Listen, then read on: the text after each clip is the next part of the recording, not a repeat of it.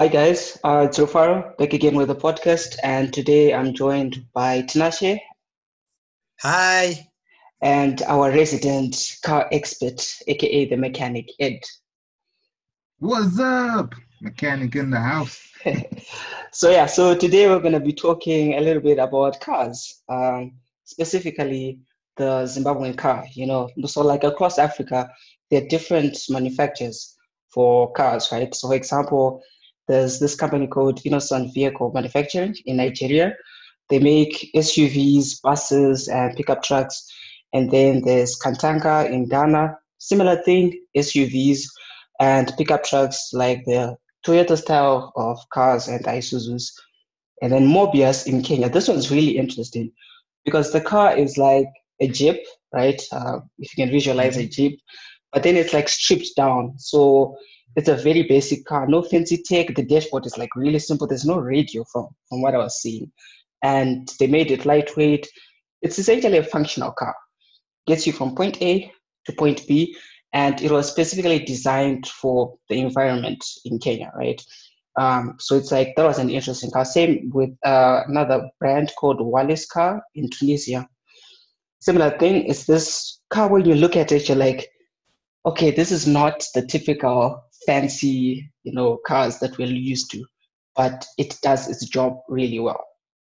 And then recently, there's another car that's coming to South Africa made by a Zimbabwean, and the company is called Mureza, and Mureza meaning a flag or a banner in Shona, because it's a Shona word, right? And they're making what they call the Mureza prime 8, and it's a hatchback. So it's quite like similar to your typical cars that are there now. So it just got me wondering, okay, this is a car made by a Zimbabwean, but it's in South Africa, right? If someone was to make a Zimbabwean car in Zimbabwe for Zimbabwe, what would they need to consider? So that's like the first question. I have a question though. So maybe Ed, you'd know. So we used to assemble. Of course, I mean, we used to have a car assembly thing, right? So not Zimbabwean made cars, but Zimbabwe assembled cars. Like we used to assemble the Mazda. Well, perhaps we still do. Not sure. But then there are these buses, Ed, the AVM buses. Yes. Were we just assembling? Is there AVM outside of Zim? Because they felt like they were a Zim product. So with buses, it's a little bit different. Different in the sense that a lot of buses, it's just a chassis that's made by some other company, let's say Scania or Volvo. And then the frame, the body of the bus is now made by a coach builder. So AVM is a coach builder, but the suspension and the drivetrain that was in that bus would be a DAF, or a what was the other? Yeah, I don't remember the other one, but yeah, that was the whole concept. So it is possible for a local manufacturer in a bus sense to buy just the chassis, and then they have a local company developing the body that will match that chassis. Oh, I see. So yeah, back to Rufaro's question. Like, what works for Zim? Well, they're the usual things that come into play. I mean, we don't have really fantastic roads, so whichever car that's going to come in should have a pretty robust suspension and a resilient one as well. Also, it has to be comfortable. I mean, it's not fun getting shaken all over the place in Zim roads. I would say that's the first one. The second one would be the issue of fuel consumption. So you would want a fuel saver if you're in Zim, if you're targeting mass markets, because fuel is expensive and it's a bit hard to find. So the longer the liter can get you, the better the car would be. So for me, it's pretty much those two main points. Yeah, but that's actually interesting because so Strive Masiva recently was talking about them as in Econet getting into this mobility thing even deeper than they are right now, and you are saying they want to bring in into Zim electric vehicles, 100% electric vehicles. So yeah, when I was reading about this Mureza guys, I was like, but you know, why didn't these guys think electric first? So yeah, they do mention that they are working on an EV, but yeah, the first car they're doing is not electric. I was like, but why? Well, I guess electric is a bit more expensive, but isn't that maybe what you'd use to penetrate a market to say, hey, we're bringing something completely different? What do you think? So my thoughts on that one, electric vehicles are getting popular, and even the cost of production is getting cheaper because other big guys have taken the leap and invested in like research for like cheaper components for these cars. So definitely the price of electric cars is going down. The main issue right now, which is affecting a lot of guys that want to step into electric cars, is infrastructure for them. So yeah, I can start making a factory for electric cars and produce these cars, but people won't really buy them because their question will be, if I am going for a long trip, where will I charge it? How will I charge it? Of course, you can have some innovations like maybe making the roof a solar panel, like one giant solar panel, so that at least when it's parked, it's charging. I mean, we have a lot of sun lying around. It's structure. Make these manufacturers shy away from really jumping onto the EV bandwagon. But if Econet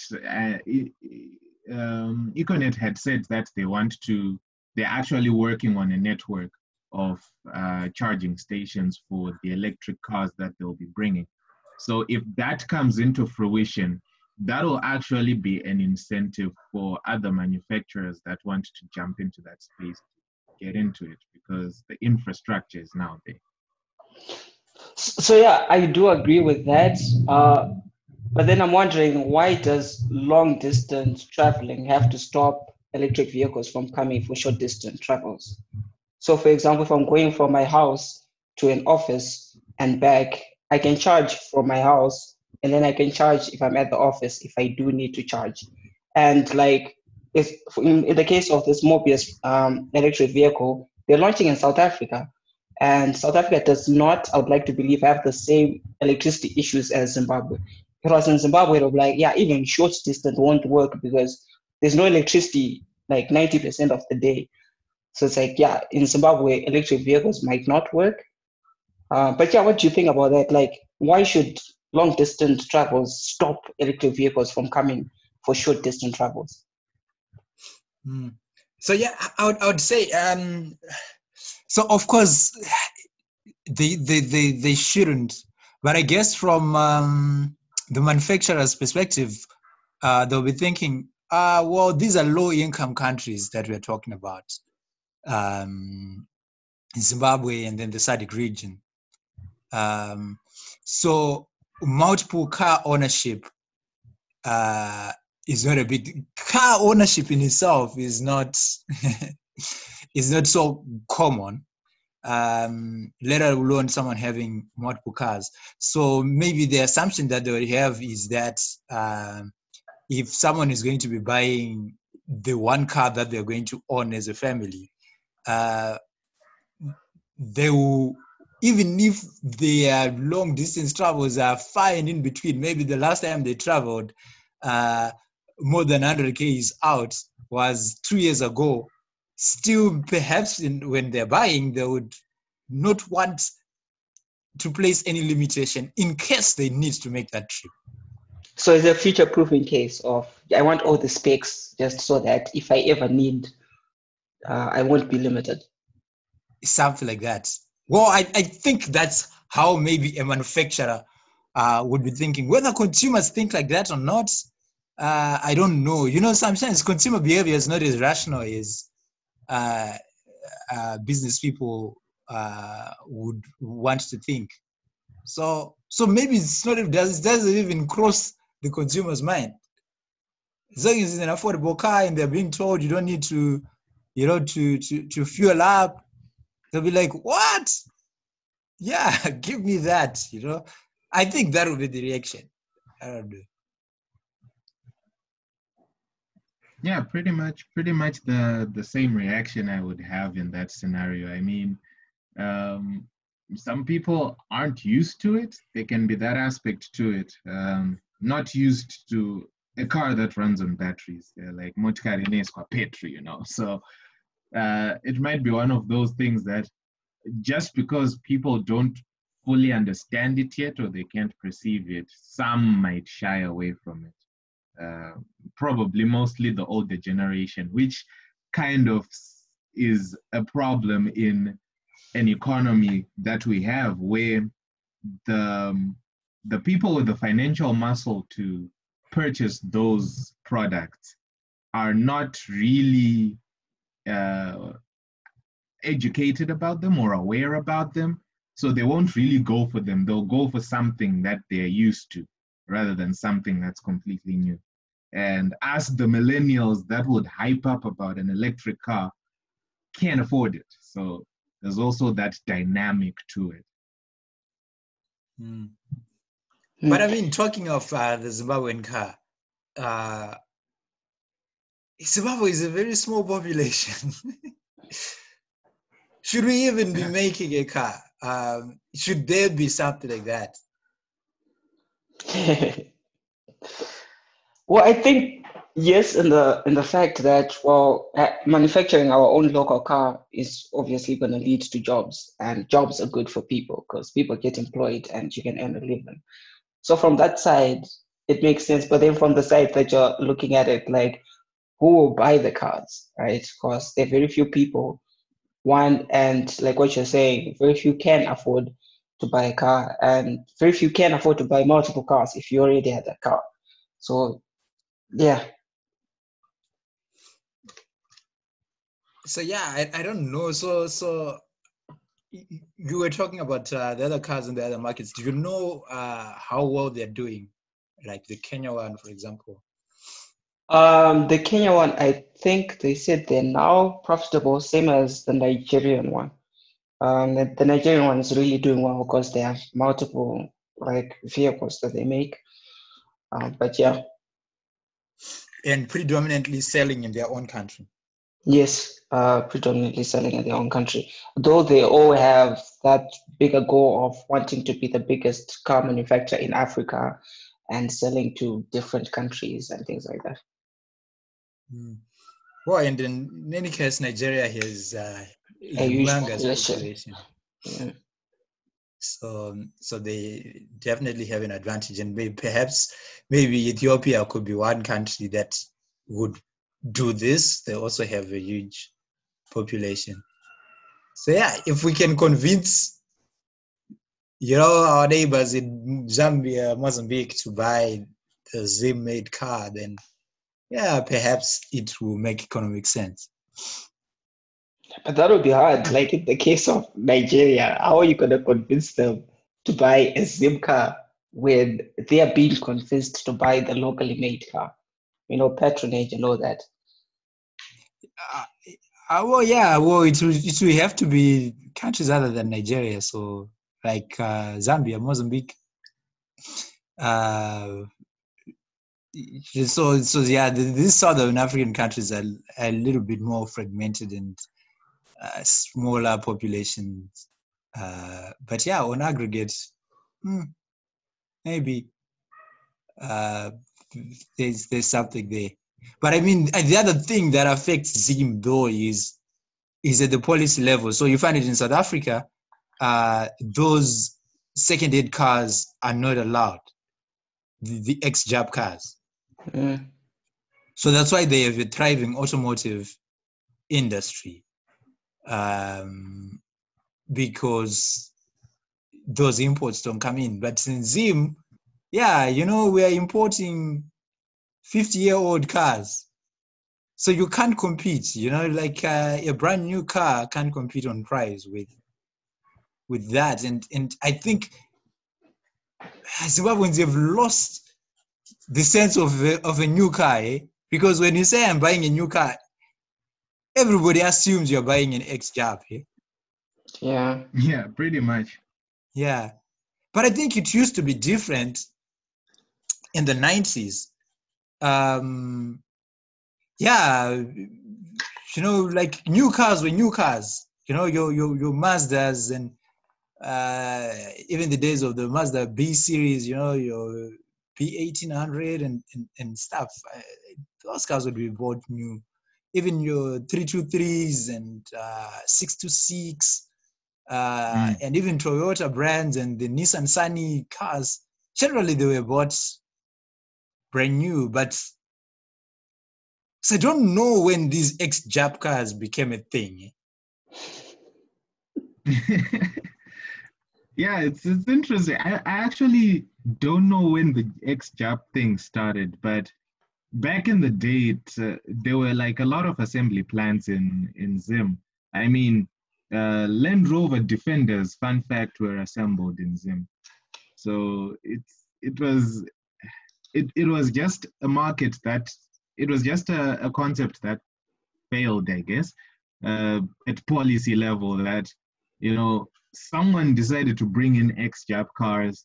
They were much, much cheaper than buying a brand new car. And they came at a time when the economy was not so great. So everyone just flocked there. They were like, hey, at least I have a car and it looks relatively good. So why not? So yeah, it's interesting. And there was a lot of corruption in the big assembly plant, the Willowvale Motor Industries. Yeah. But yeah, I think, like, just saying that then means there is a market for, because if there was so much assembly, I didn't know the Defender was assembled here. So it means Zim already had that value chain figured out. Yes. For vehicles. So yeah, so it's a matter of switching from just assembling to also manufacturing something.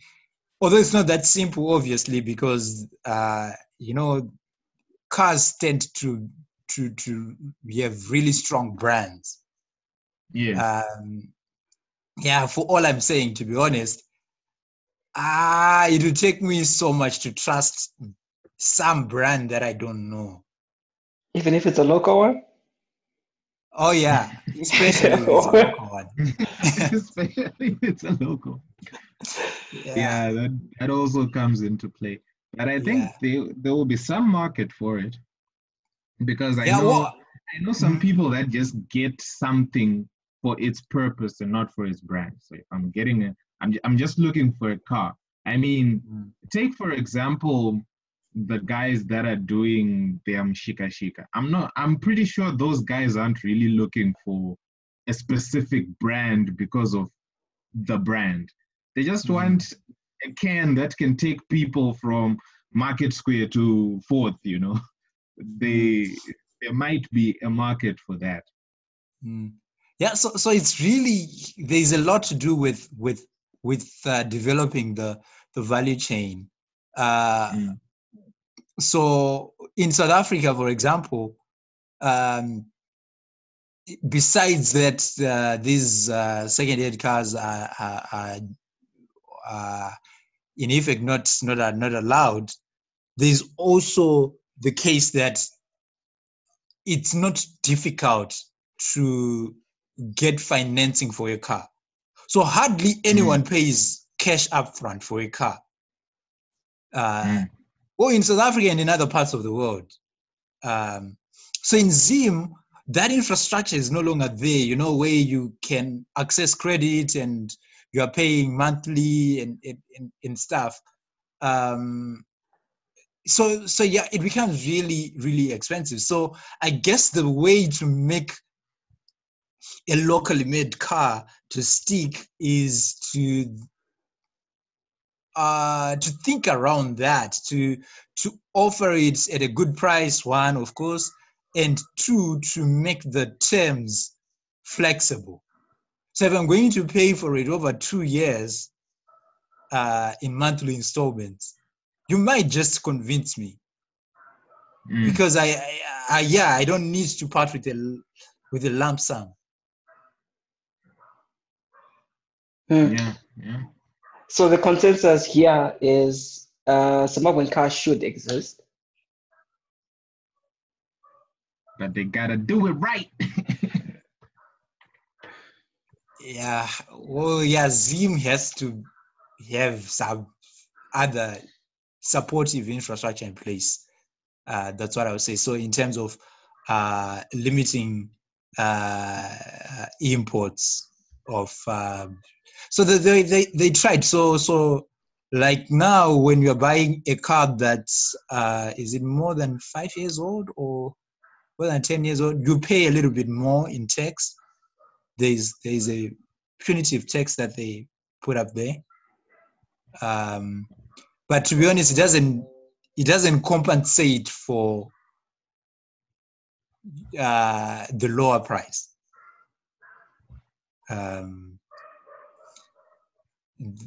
So I guess regulatory wise, something needs to be done. And then, yeah, a financing mechanism. So whoever will do it, they need to work with the bank or something to then be able to offer credit.